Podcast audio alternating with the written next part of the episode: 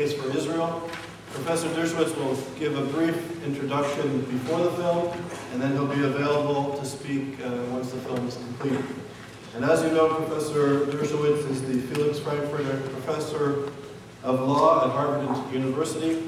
I'm not going to go over the whole biography, but as you know, he's the author of many books, numerous articles and op-ed pieces. And I think in terms of the work of ISA, his work is very important in terms of being one of the first scholars and legal scholars and public figures to look at how anti-Semitism has changed over the years. We're no longer facing an anti-Semitism that's classical or the type of anti-Semitism that many people see and understand as the anti-Semitism of 70 or 80 years ago. The world has changed, anti-Semitism has changed, and as we know and we'll see in the film, the new type of anti-Semitism has as its core a dehumanization, a delegitimization, and the double standards when it comes to viewing Israel, and increasingly on campuses, anybody associated with Israel are the targets of this new anti-Semitism, and the film and Professor Dershowitz's work is really important at this moment in history, so we're very honored to have you this evening. Thank you. It's good to be home. This is a good beginning. Let me tell you why. As I walked in, I picked up the leaflet that was being handed out, and I always have leaflets whenever I speak, and usually they're pretty ad hoc and I'm pretty extreme. I found this leaflet remarkable because I agreed with virtually everything in it. As I told the young man who was handing them out, I could literally sign it. I mean, of course I disagree with the former, to the extent they're being quoted correctly. If the former Sephardi Chief Rabbi Murdoch Elio said there is absolutely no moral prohibition against the indiscriminate killing of civilians, then he's an idiot. News, a rabbi's an idiot? What are we doing here? Comparing idiots? Is our rabbi stupider than your imam? I mean, of course we're talking about, in Israel, an imperfect democracy. Many of the things that are set out in this are absolutely right. And Israel is absolutely wrong in its actions in discriminating. I don't ever try to make the 100% case for Israel any more than I try to make the 100% case for America. I try to make the consensus case for Israel as an imperfect democracy, as a democracy that needs considerable improvement. The argument I make, though, is that Israel should be criticized in proportion to its faults, and in proportion to comparative faults of Israel and other countries. And that's all I really ask for, the application of a single standard to Israel. A couple of things. Why do I make a film or write a book called A Case for Israel? Nobody writes books called A Case for France or A Case for Canada. Obviously, the reason you have to make the case for Israel is because Israel is subjected to this double standard. And we'll talk about the extent to which it is because Israel is the Jew among nations. I don't want to be apologetic about the film, but I want to be very clear. This is not my film. I didn't make this film. I am the interlocutor in the film. I interviewed people, but if I had made the film, it would include younger people. It would include people of more diverse backgrounds. It would include more criticism of Israel. I made this film, or I participated in the film, really to inspire you, particularly the young people who are here today. You have to make the films. You have to make the YouTubes. You have to create the social sites. You have to get on Facebook. You have to create groups. You have to figure out how to make the case for Israel, the nuanced case for Israel, to people your own age and of your generation. My goal whenever I speak at a university is simply to bring complexity and nuance to an issue that is too often discussed in extreme terms. Usually when I walk in, the pamphlets are things like Dershowitz and Hitler are just the same, the only difference is the name, or comparing Jews and Zionists to fascists, and extremist Jews on the other side, who attack me as much, by the way, as extremist Muslims. How can you give up the West Bank? God gave us this land, etc., etc., etc. The arguments that are so often made on college campuses are impossible of resolution and do not lead to any prospects for peace. And I honestly believe that complexity and nuance and understanding the narratives of both sides are absolutely essential to making compromise peace. And so What I'd like to do is watch the film, watch it critically, and then let me tell you what I think the rules I'd like to have for the question and answer period. First of all, hard, critical questions first. So don't raise your hand to tell me, oh, what a nice film, or I agree with you. You can, you know, write me a note. I want criticism. I want people who are critical. I want people who have provocative points to make. And it doesn't have to be a question. You don't have to have the statement with the fake question mark at the end of it. It can just be a statement. It can be a criticism of a statement. And then you get to make a follow-up if you don't like my answer. So I want to make sure everybody's satisfied that they've had a chance to confront and that all sides are going to be presented. This is going to be an exercise in full and complete free speech. The only limitation is 1 minute. You get 1 minute to make the point, and then you get 30 seconds for follow-up. So think of hard questions and watch the film critically. I won't say I hope you enjoy it. It's a film that, you know, is not designed for enjoyment, but I hope you learn something from it, and I hope you're provoked into making a better film. Thank you.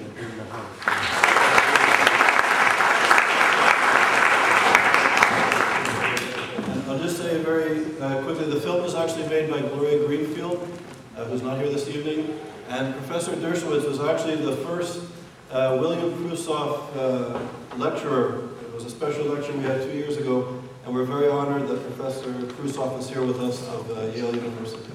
So welcome. Enjoy the film.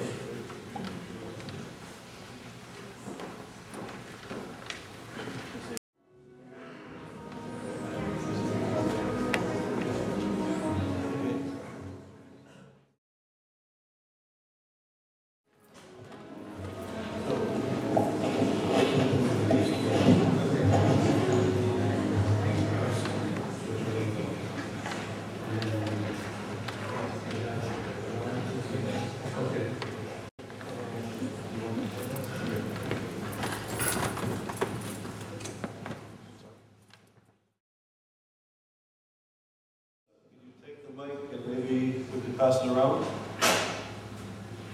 Is there somebody here? No.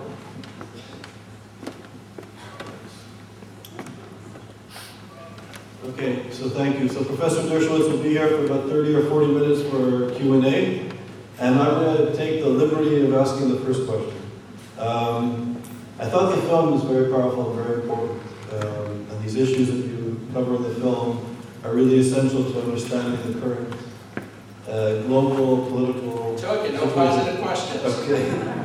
But, there's always a but. Since the film, a lot has happened. Iran went through elections were stolen, and many of the people, the experts in the film, were very strong and unequivocal when it comes to Iran and radical political Islamicism, and the government of Iran supporting terror. So my question is, why does there seem to be almost an acquiescence? There was an acquiescence in the aftermath of the elections. Western powers seemed to hesitate to support the opposition, people risking their lives fighting for human rights and freedom on the streets of Iran. And interesting enough, President Obama, in his Cairo speech, spoke to the Islamic world, to the Arab world as he put it, and spoke about people taking up an anti-apartheid or civil rights type of movement. And days later, millions of Iranians were doing exactly that. And there was almost silence from the West. Why do you think there was this silence? And now that the negotiations are going on with Iran over its nuclear energy program, and everybody knows, as it was said in the film, they're seeking a nuclear weapon, and they have threatened Israel unequivocally and repeatedly and consistently. Why is there seem to be this acquiescence when it comes to Iran, and what's your reading of the situation? Well, I support the Obama administration's policy toward Iran up to now. There was a very interesting piece in yesterday's Wall Street Journal, which actually fooled me. I thought it was a real piece about the Security Council voting to require Israel to give up its nuclear weapons in the United States, not vetoing it, but it turned out to be a fictional account of what could happen in the future. It's very dangerous for a country like the United States to encourage dissidents unless we will back the dissidents. We have seen tragedies over and over again. When the United States encourages dissidents, the dissidents then put their lives on the line, the repressive government goes after the dissidents, and the United States backs away. That happened in Cuba during the Bay of Pigs. It's happened in other Central American countries. It happened in Greece many, many years ago, and it's happened in other parts of the world. The United States was not ready to invade Iran, and therefore I think it was smart not to do too much to encourage. By the way, if the United States encouraged the dissidents openly and overtly, it would weaken the dissidents' credibility in Iran. What about the nuclear threat? Let there be absolutely no doubt about it. Nobody with an IQ above room temperature believes that Iran is not developing a nuclear weapon. There are some people who do believe that, but they have motivations or they're lying. You can take that to the bank. And every Israeli knows that. British intelligence, French intelligence, Israeli intelligence, America's lack of intelligence resulted in the 2007 National Intelligence Assessment, which was a fraud and lie.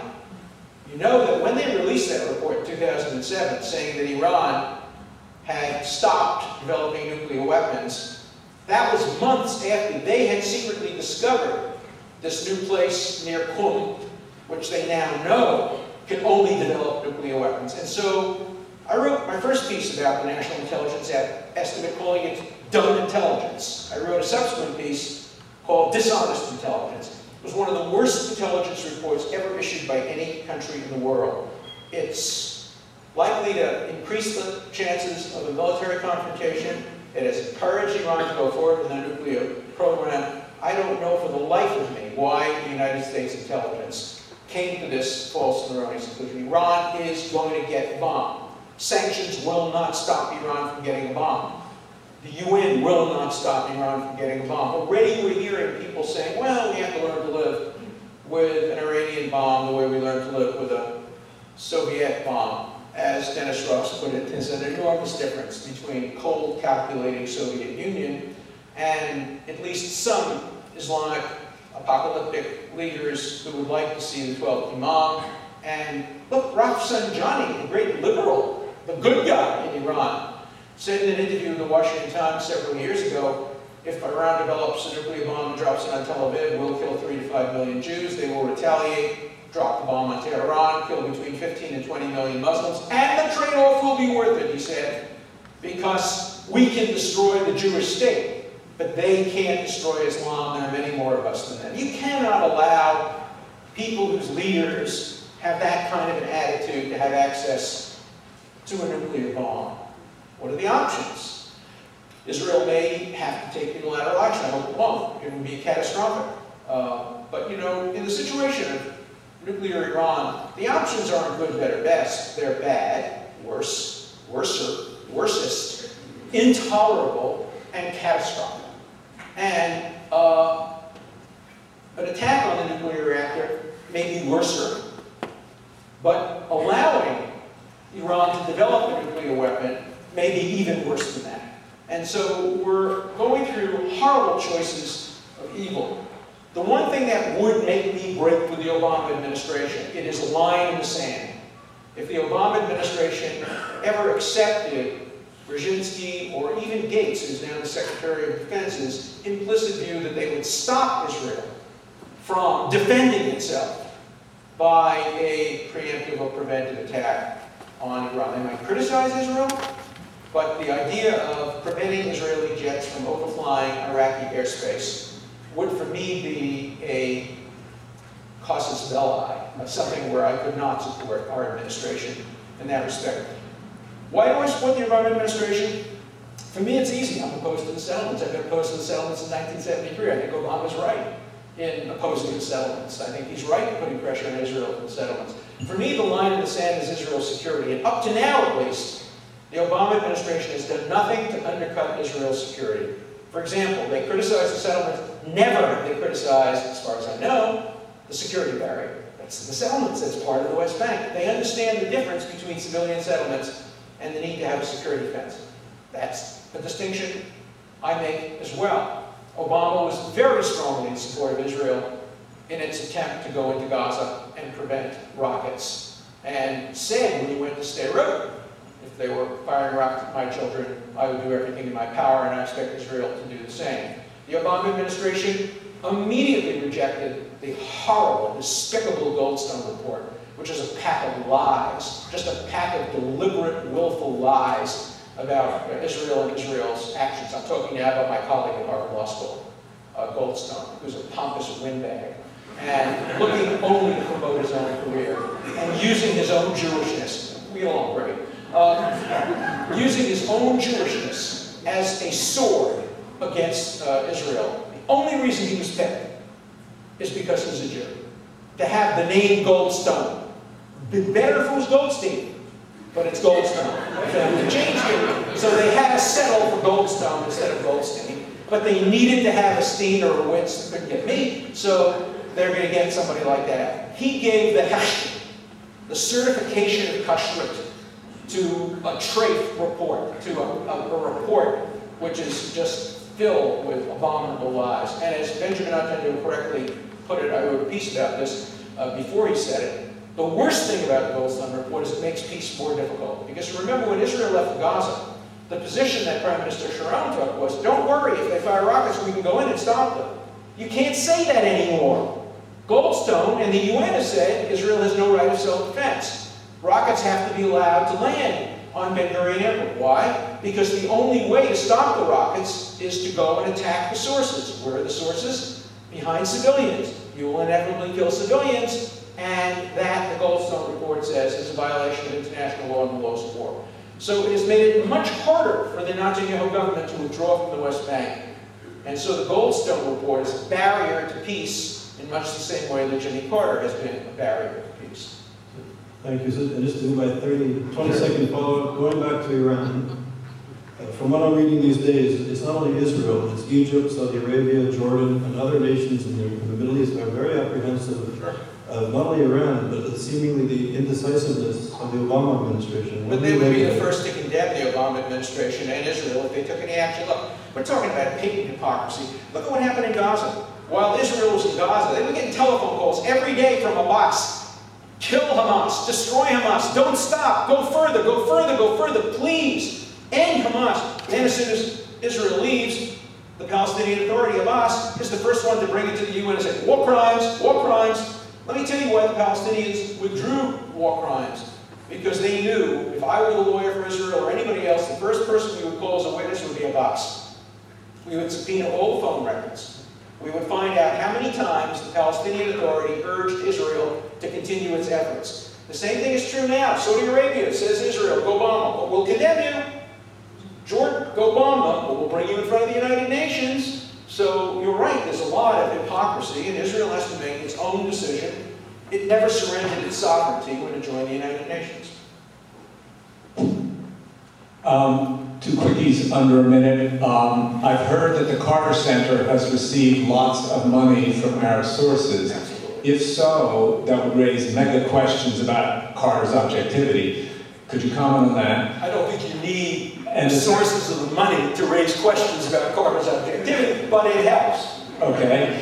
And the second question I had is about something in the movie that Safin called the internment camps of World War II, which were an ugly part of American history. But I think he's wrong to call them concentration camps, because that is blurring and associating to the camps in World War II. I agree with that. In fact, the interesting thing is that I use the term concentration camps because that's what they were, but I don't use them to refer to what was going on in Europe. What was going on in Europe were death camps or extermination camps or murder camps. But the concept of concentration camp developed in the early 30s. When, in fact, they were used to concentrate people. The Japanese were. They were detention centers. You're right, though. Yeah. I mean, it's taken on a meaning that shouldn't be used. It's like what happened, the Zara stores. Did you see what happened with the Zara stores? They sold this beautiful stuff. They came out with a pocketbook last week and had a swastika on it. And so you can imagine some people said, we're not going to shop here. They said, well, it's only a design. And the Native Americans used it and all that. Well, not after the Second World War. You don't put the swastika on pocketbooks, and today they withdrew that particular item. So there is connotation as well as just direct media. So okay, that's my point. My 30-second point is that you know that by your age and so forth, but when you're speaking on college campuses, I think you're right. Distinction may get lost. I think you're right. Yeah. The gentleman. Hard questions. Let's get some hard ones. Is the person who gave out the leaflets here to ask some questions? Anyway, yeah. I was going to ask about the Qassam rockets. I know I've had this question for a while. I don't want to repeat the charge of disproportion, which I think is something that isn't labeled against other countries and is only used for Israel. But I do wonder if, when you look at how many people these rockets kill and what damage they're doing to Israel, and then how many people are dying as a result of Israeli attacks or defensive attacks in Gaza. What is your argument for why it is good to kill the people necessary to remove the rockets? I've never argued that it's good. I think if I were an Israeli political figure, I'm not sure I would have waged the Gaza war. I'm not here to say that that was the right war or even the Lebanon war. I think reasonable people could disagree about whether either the war in Lebanon was tactically advisable or the war in Gaza. Did Israel have the right to do it? Of course they did. Under principles of proportionality and the principles of international law. Over 8,000 rockets. They're all anti-personnel rockets. Not a single one of them has a military object. Over 8,000 rockets were fired. I've been in Sderot. I've been in the south of Israel. As Phyllis Chester correctly pointed out, virtually everybody in the south of Israel is suffering from post-traumatic stress syndrome.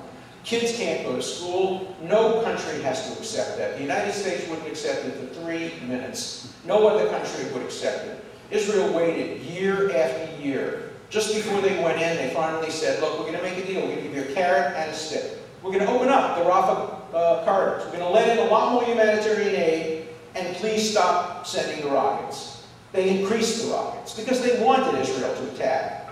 Israel was in a trap. I wrote one of my books, The Case for Moral Clarity, that the Hamas has figured out a way to do this. They call it the CNN strategy. I call it the dead baby strategy. They want Israel to kill Palestinian babies. That's their object, so they can hold it up in front of TV, and they can win the debate. It's very interesting. I had a debate with Zogby during the war, and if you listen to the debate, it's clear that I won. But if you watch the debate, he seems to win. Why? Every time I speak, I show a dead baby in the arm of a mother. You can't hear what I'm saying. It drowns it out, even though there's no sound. And Hamas understands that. As a Western diplomat said, Palestinian terrorists have learned the cruel arithmetic of death. They benefit every time they kill an Israeli, and they benefit every time an Israeli kills a Palestinian civilian. How do you fight that kind of war? Don't ask Goldstone. He wouldn't have the vaguest notion. He doesn't even mention these things. He acts as if Israel went in. If he had written a piece on proportionality, it would have served some useful purpose. There was an interesting piece in the New York Times the day after the Goldstone report, called A Wasted Opportunity, by a peacenik in Israel, a former editor of Haaretz, who said, what a great opportunity it would have been to really have an interesting discussion of proportionality.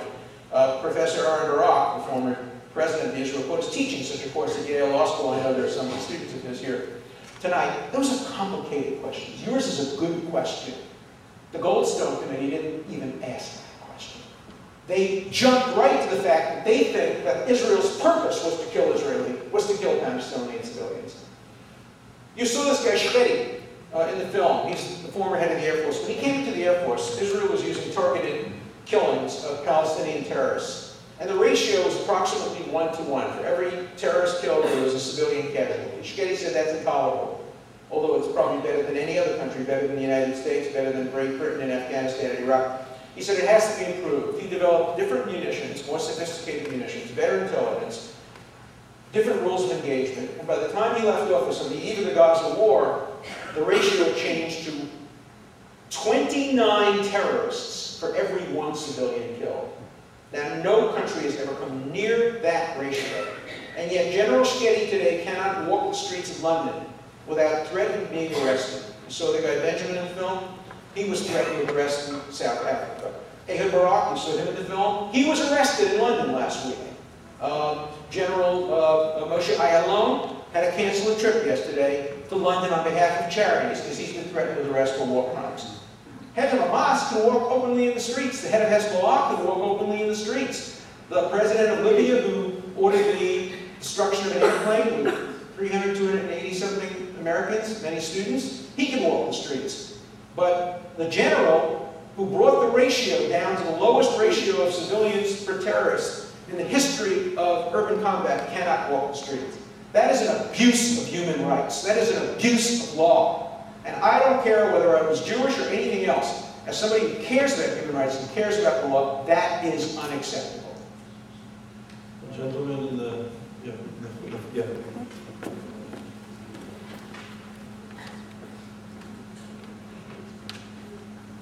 Could you please stand up?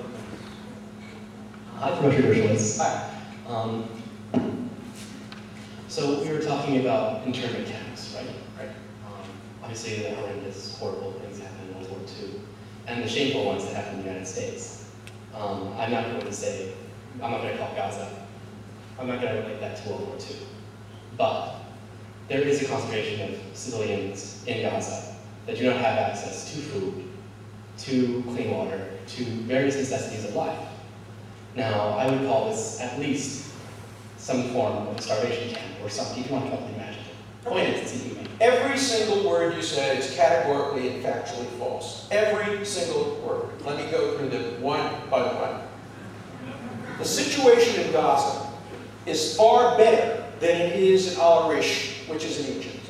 How do I know that? Because you remember a few months before the war, some of the citizens broke down the wall. They went to Al-Arish. Wow, this is going to be paradise. They rushed back so fast. They said, we have clean water in Gaza. We have gasoline. We have air conditioning.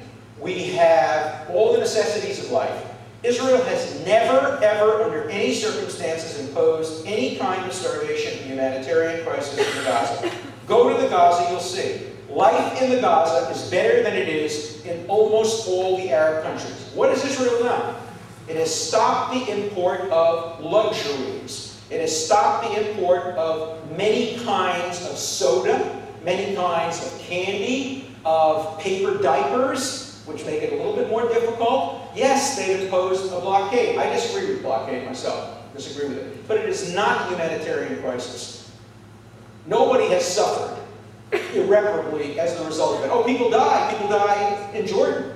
More people die in South Jordan. If you take South Jordan, the area between, say, 50 miles south of Amman and the area of Petra, life is far worse there than it is in Gaza. By the way, it was far worse in Gaza during the Egyptian occupation between 1948 and 1967 than it is today. All right, let's assume, however, you're right, that life is intolerable and unacceptable in Gaza. Remember when Israel first left Gaza, they didn't have any closing of walls. They didn't have any boycott. They didn't have any blockade. They said to Gaza, live and thrive in peace. They left behind their greenhouses. They left behind their agricultural settlements. And they said to the Palestinians, just don't fire rockets. Palestinians fire rockets. The Palestinians killed the people from the Palestinian Authority. Hamas killed people from the Palestinian Authority. Only then did Israel and Egypt conduct the blockade. Why is Egypt let off the hook? Egypt has closed the Gaza from the Rafah point. There are 2 points of entry, one to Israel and one to Egypt. Israel has closed it. And Egypt is closed. By the way, when Israel tries to open it, what does Hamas do? Hamas shoots at and fires rockets at the actual checkpoints in order to discourage Israel from sending in the food, because Hamas is trying to generate a humanitarian crisis. And are things great? No. In fact, what we're seeing is the difference between East Berlin and West Berlin. What Netanyahu is doing is trying to create in the West Bank a West Berlin. Life's good in the West Bank. Life's better than it's ever been. The economy is thriving. Stock markets are doing very well. Schools are open. It's better than it's been for years. In fact, that's probably the reason we're not getting peace movement. Life's good in Israel. Life's good in the West Bank. So when life's good, nobody wants to sacrifice too much for peace. Netanyahu's goal is to show the West Bank and show the Gaza and show how much better off you are making peace with Israel, then calling for its destruction.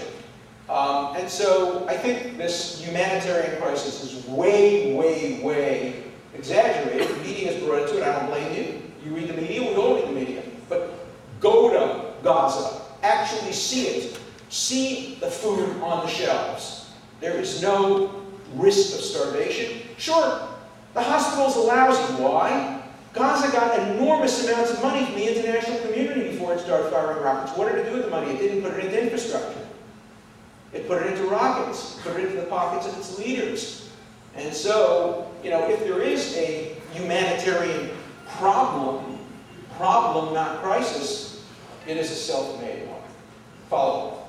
Okay, so follow-up. I do dispute with you in saying that Gaza is better off than other Arab countries, although I don't think compared to Arab countries is equally valid, because Arab countries are a terrible state of affairs. I think you're right in criticizing that. But to move forward, I don't know about the facts. Your facts, I think, are probably wrong. I'm sorry to say that to you, but you can check. I mean, you can check them out. One should check. Yeah. For example, Israel now only allows only 12 different fruit and vegetable types into Gaza. 12 different ones. Can you imagine what would happen in the Warsaw Ghetto? They only allow 12 or 15 different types of vegetables or fruits.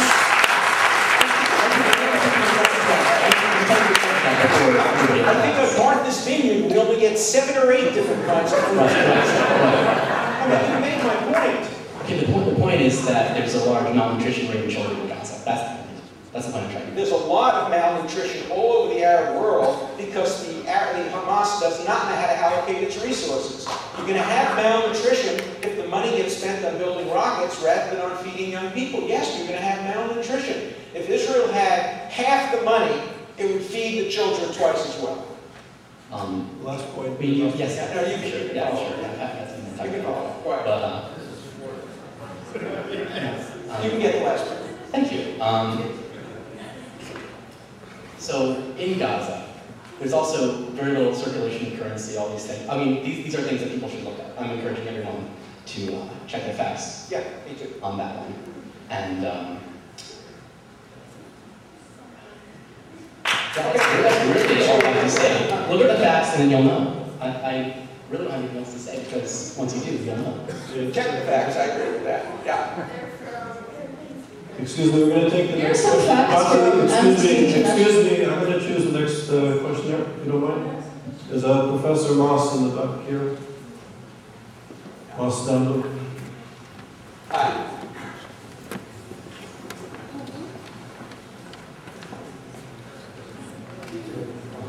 One of the persons interviewed in the film was Benny Morris. Yes. And Benny Morris has indicated that there's a global jihad taking place. In terms of the film that has been produced, it's an excellent legal and rational presentation of the case of Israel.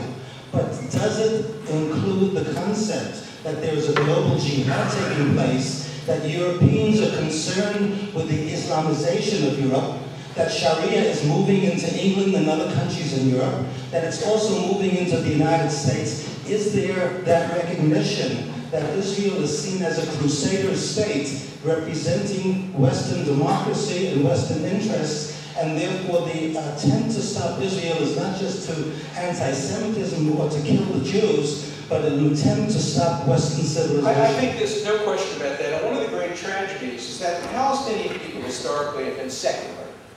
Sure, they had the Grand Mufti, who obviously was a Nazi, and you know, one thing pro-Palestinian people hate to hear about is the Grand Mufti. That's why you have to talk about it every day, and every time there's a debate about Israel and the Palestinians, you have to remind everybody that the origin of the Palestinian national movement is the Grand Mufti, who spent the war years with Hitler, who wanted to promote a Holocaust, who was declared a Nazi war criminal at the close of the war, and who was the most popular Palestinian. Palestinians picked the wrong horse in the First World War and in the Second World War. It's amazing they even got the offer of statehood. Nobody else would pick the wrong horse got statehood. And if you compare the Palestinians today with Kurds, still don't have a state. With Tatars, still don't have a state. Tibetans, still don't have a state. The Palestinian claim for statehood is about 11th on the list in terms of moral priorities, and yet they're first at the United Nations and on university campuses. You know, you can't get a rally on university campuses for Tatars, for Crimea, for many of the other displaced people, for Armenians, for so many other displaced people. Palestinians are all people hear about. I support a Palestinian state, not because I think they deserve it, because I think Israel needs there to be a Palestinian state. I would, in terms of desert and morality, a Kurdish state is far more important. Other states, a Tibetan state is far more important than a Palestinian state. But for Israel, a Palestinian state is very important. I don't agree with you that we're seeing Islamic jihad in the United States. I think the United States is at peace with its Muslim population. Its Muslim population are good and decent and excellent citizens. Many of them are my students. I don't see any indication of jihad catching on in the United States at all. Sure, there's a problem in parts of Europe. There are all kinds of problems in Europe. But interestingly enough, Hamas and Hezbollah are really somewhat separate from the global jihad, and it's a somewhat separate problem, and Israel's concern is with its local antagonists. I wanted to take a follow-up over there, because I think the notion wanted to follow up with his question, and I want to make sure that it's treated fairly, and particularly I think this is going to be all the opposing points of view. Then you say the last question. Okay. Can I ask a question, or should I do the follow-up? Yeah, either way. Okay, I'll do both. Okay. First of all, 80% of families in Gaza now rely on humanitarian aid. Oh, what? 80% of families in Gaza rely on humanitarian aid. I didn't hear. Oh, what? 80% of people in Gaza rely on humanitarian aid. Why? Why? Yeah, they had an opportunity. Israel left. There were greenhouses. There were opportunities to develop an economy. The fact that they're all on goddamn welfare really shows something. They're in refugee camps. That's all self-induced. Be self-reliant. Build a state. Do something right. Work instead of going out and make rockets. I'm not feeling sorry for people who rely on the United Nations. Build a state. Do something right.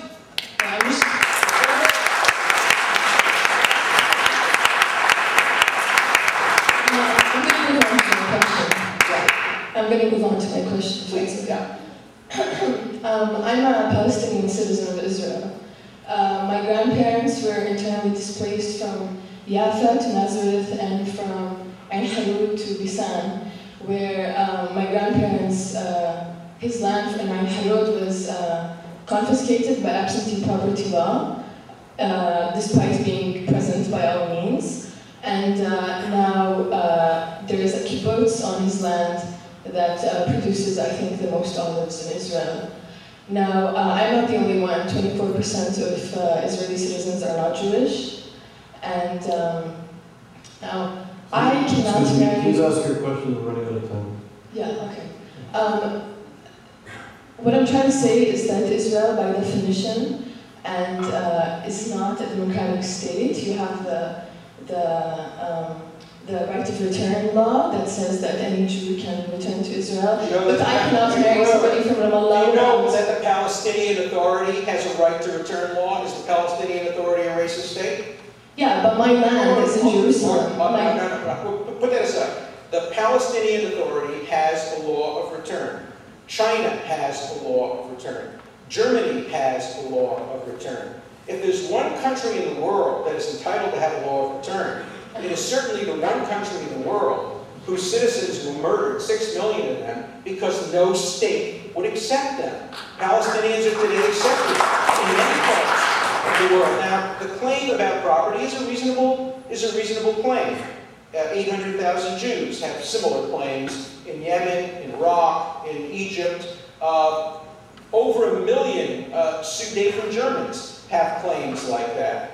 Pakistanis, Bangladeshians, and Indians have claims like that. Cypriots have claims like that. But in every other situation, the refugees have moved on. There is in life a statute of limitations. We're 50 years beyond 1940. We're 60 years beyond 1948. Get over it. Move on. Build yourself a state. Don't live in refugee camps. The Jews who survived the Holocaust got over it. They don't walk around with keys to their homes in Poland and in Lithuania and in Yemen. They live in the present and in the future.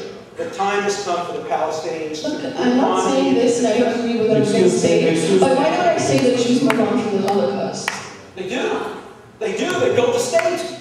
They won a Nobel. Women won a Nobel Prize. Holocaust survivors. They're inventing. They're doing productive things. The Palestinians tragically are living in the past. They're rooting their refugee camps. It's not all their fault. It's not all their fault. Many of the other Arab states are using the Palestinians as pawns by keeping them in refugee camps instead of integrating them into the population and treating them as slaves.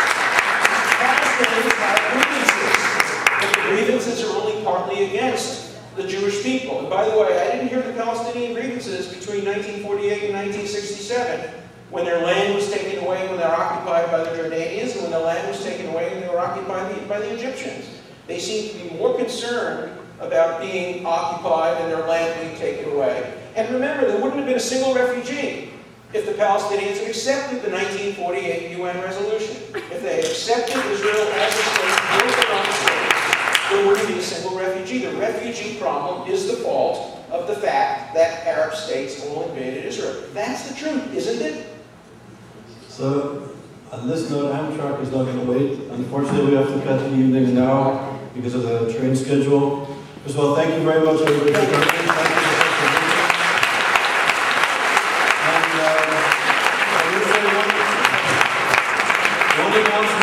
Tomorrow at noon, we're having a very good lecture about Iran by Dr. Brandon Friedman. It's at noon at the McMillan Center. Everybody's welcome. And once again, thank you for coming, and thank you, Professor Mushroom.